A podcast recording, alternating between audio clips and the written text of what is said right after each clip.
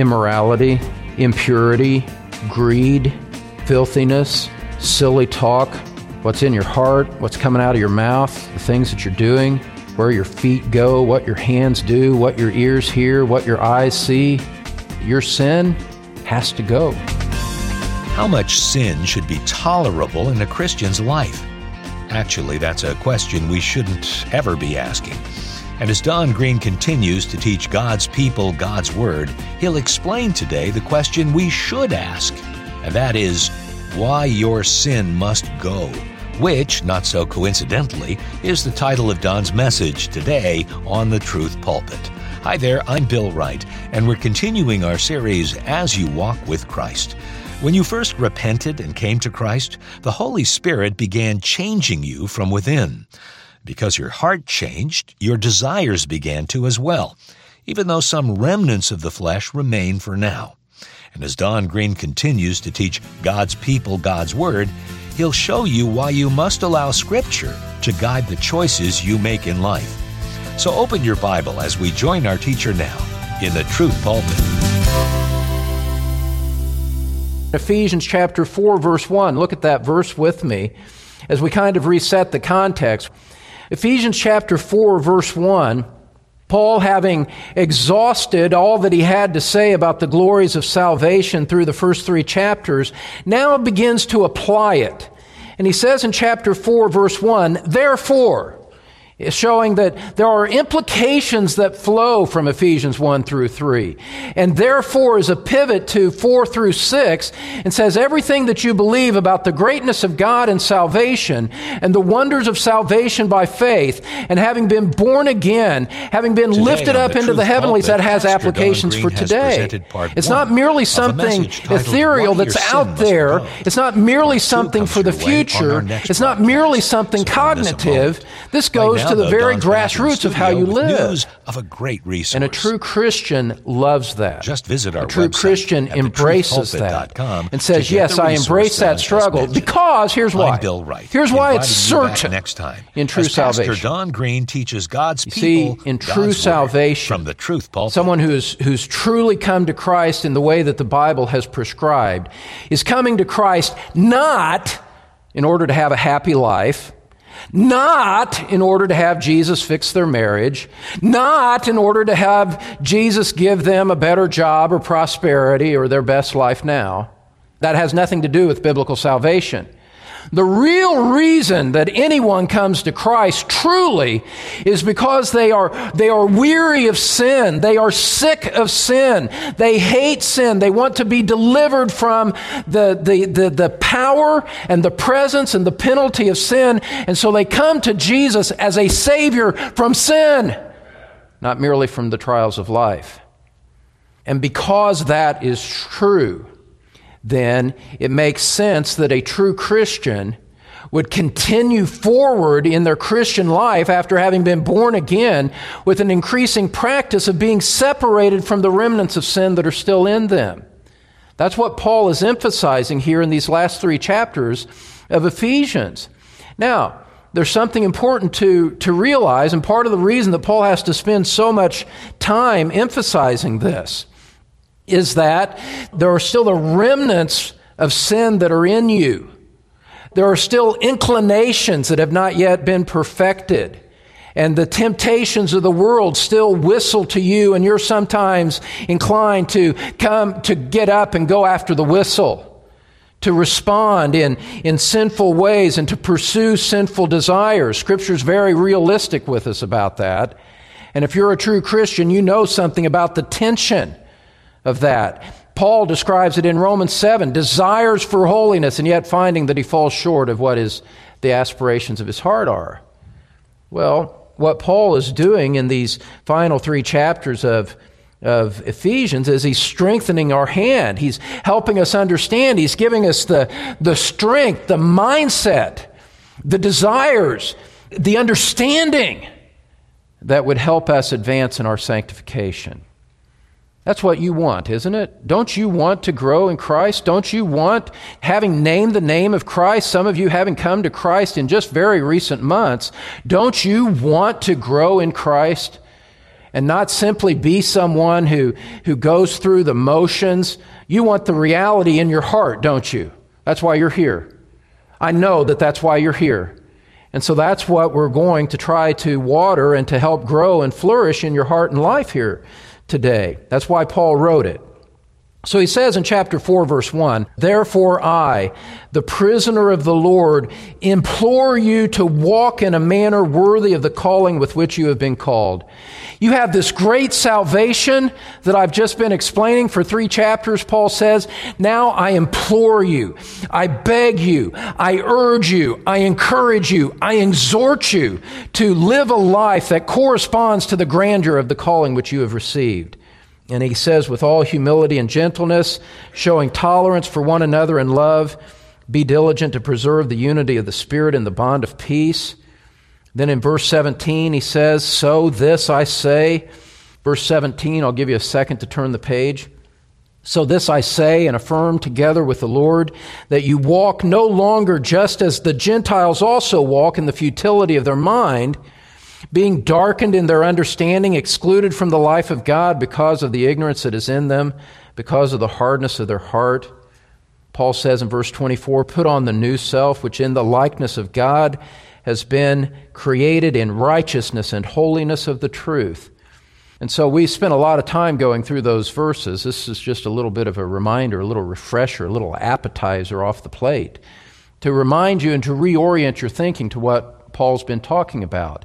This whole long section, Ephesians 4, Ephesians 5, he is repeatedly reinforcing the call to a holy life, but not just the call, not just setting a high standard and then leaving you to yourself to figure out how to get there.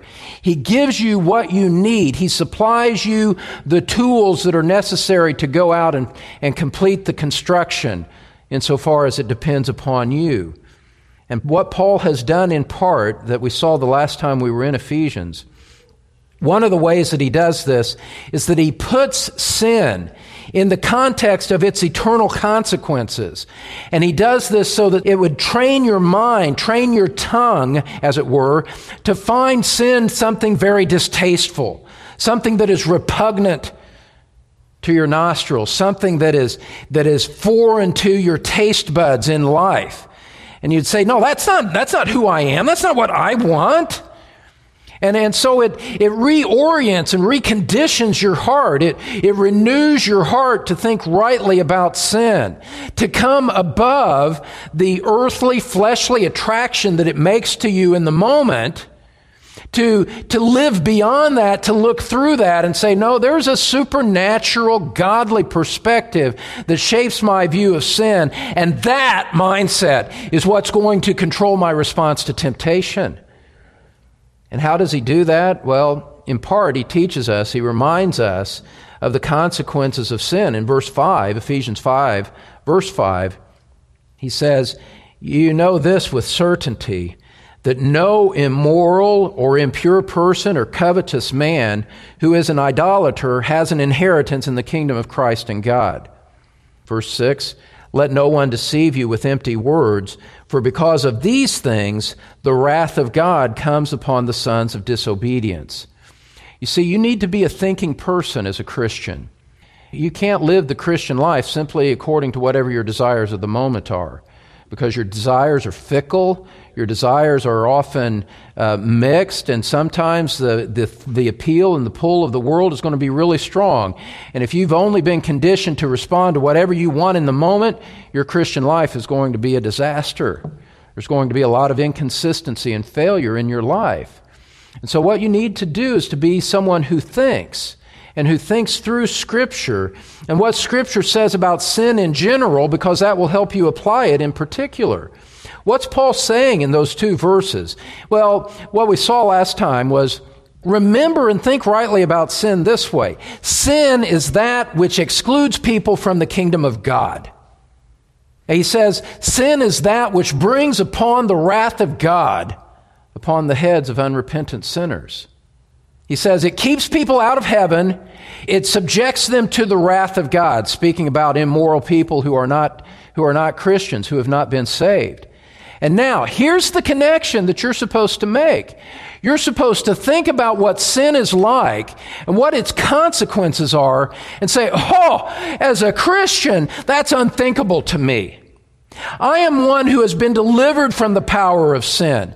I am one who has been delivered from the penalty of sin. And so it is unthinkable in the deepest recesses of my heart to go after, to pursue, to love, to want that which has those kinds of consequences. You say, you say to yourself, yes, there's still that corruption that, that remains in me, but I disown it. I reject it. I'm not going to heed it. I'm not going to feed it because I belong to Christ and God. He has saved me from sin. I have aspirations for holiness. I want to be like Christ. And so, understanding and remembering afresh the consequences of sin reinforces your desires and your strength to do that. You remember, as it were, that those who practice immorality or have a greedy disposition do not belong to Christ. And so you say, I, I, don't want to take a step back in that direction. God transferred me from the kingdom of darkness. Why would I start to walk back toward it with my life and with what I cultivate in my desires? And there's one other thing that I need to say and emphasize to you here, beloved, as I try to bring God's word to bear upon your heart and help you here as God works through His Spirit in the teaching of His word. You need to understand something really, really vital.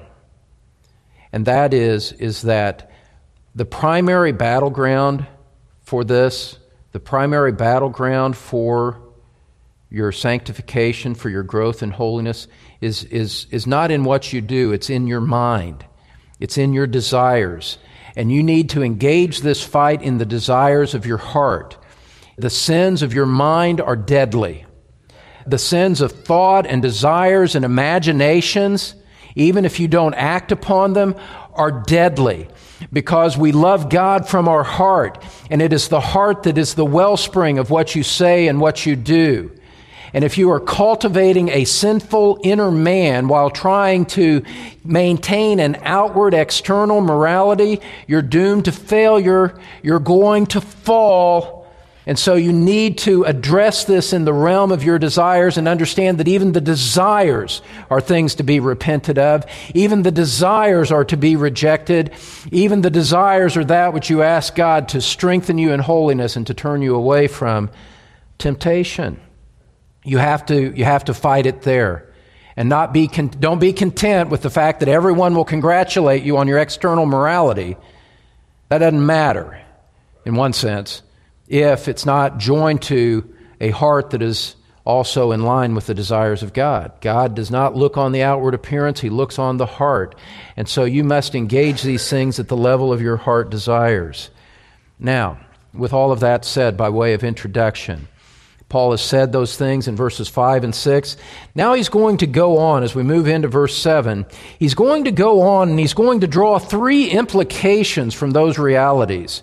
The reality is that sin excludes people from God's kingdom. Sin includes people in the God in the, the wrath of God. And now there are implications that he's going to draw out, designed to promote your sanctification, designed for your good designed for your spiritual growth. And so, even as we receive these things, we realize that, that God intends our good even when He is addressing and rebuking our sin. And that's what the perspective that we come. We come under the authority of God. We come submissively to the Word of God. We come dependently to Christ and say, Lord, lead us, instruct us, and help us so that we would respond rightly to you. And I'll say one last thing before I get into the text. Why would we have that attitude? Because He's so supreme, because Christ is so great, because He is so worthy, because He has loved us with such a great love, then it's only appropriate for us to respond as He calls us to do, isn't it? That's the right thing for us to do. And what we see here in verses 7 through 10 is the way that Christ calls us through His Word to respond to the reality of your salvation. Now, What's the first implication that helps us understand why sin must go from your life? What is the, what is the first motivation that we get here that would teach us and instruct us and strengthen us to, to live a godly life? First of all, consider your partnership. Consider your partnership. Sin separates men from God. You, as a Christian, should understand the consequences that that has for the desires of your heart and what it means for the direction of your life. Verse 7, chapter 5, verse 7 says, Therefore, there's that word therefore again, drawing out implications of what he had just said. Because sin separates men from God, because sin brings the wrath of God upon the unrepentant, because you have been born again and delivered from the realm of Satan, therefore, the implications flow. Consequences come. Verse 7 says, Therefore, do not be partakers with them. Do not be partakers with those who pursue those sinful things that Paul has been identifying. Now, the construction as we have it here says, Do not be partakers with them. The Greek construction is often translated this way Stop becoming partakers with them. The Ephesians and those who received this letter had apparently drifted into ungodliness. They had forgotten their first love. They had drifted away from, from that which had saved them. And what Paul does here is he comes to them lovingly and corrects them. He says, cut it out. Stop. Don't do this any longer, is the sense and the force of this. And, and you know that they, they were struggling with this. This wasn't an abstract discussion. Otherwise, Paul wouldn't be addressing it. He wouldn't be talking about that which was not necessary in the setting. And so we see that Christians need this instruction, they need this rebuke. And let me just say, beloved, that when Scripture rebukes you, you should give thanks. If it convicts you, if it steps on your toes, if it gets in your kitchen, you should be glad because it is helping you do and become more of what God would have you to be. In like manner, when a, when a Christian friend, fellow church member comes and says, says to you, you know what's going on, what you're doing in your life, it's wrong, your, your immediate tendency, or especially in that sinful state, is going to be to react against it. And who are you to talk to me that way? And you've got problems of your own and resist it all. Beloved, beloved, beloved, beloved, beloved. Don't be so stiff necked. Don't be so hostile to that which would promote your holiness. We are, we are meant to have a sanctifying influence on one another Scripture has a sanctifying influence. Our interactions with one another have a sanctifying influence. And so we need to have tender hearts, responsive hearts, humble hearts that recognize, you know, there are things in my life that need to improve. Paul comes in that spirit and corrects them. And what's he saying here? He's saying that because God's wrath falls on the unrighteous, Christian, you, as one who has been declared righteous by the shed blood of Jesus Christ, you who have been born again, you cannot partake, you cannot share in that realm of darkness with non Christians. And, and the word partakers here refers to more than, than social association. It refers to more than interacting and talking with them, for example. That's not what he's addressing. Elsewhere in 1 Corinthians, Paul says, I didn't tell you not to associate with, with the people of the world, with, with, uh, with sinners, because then you'd have to go out of the world. It's not that you never talk with people or engage them in discussions. What this word partakers has the idea is, is that don't participate in their deeds. Don't share in their mindset. Don't adopt their worldview and let it influence your way of thinking. Don't do that because those who participate in their deeds share also as a possessor of their doom.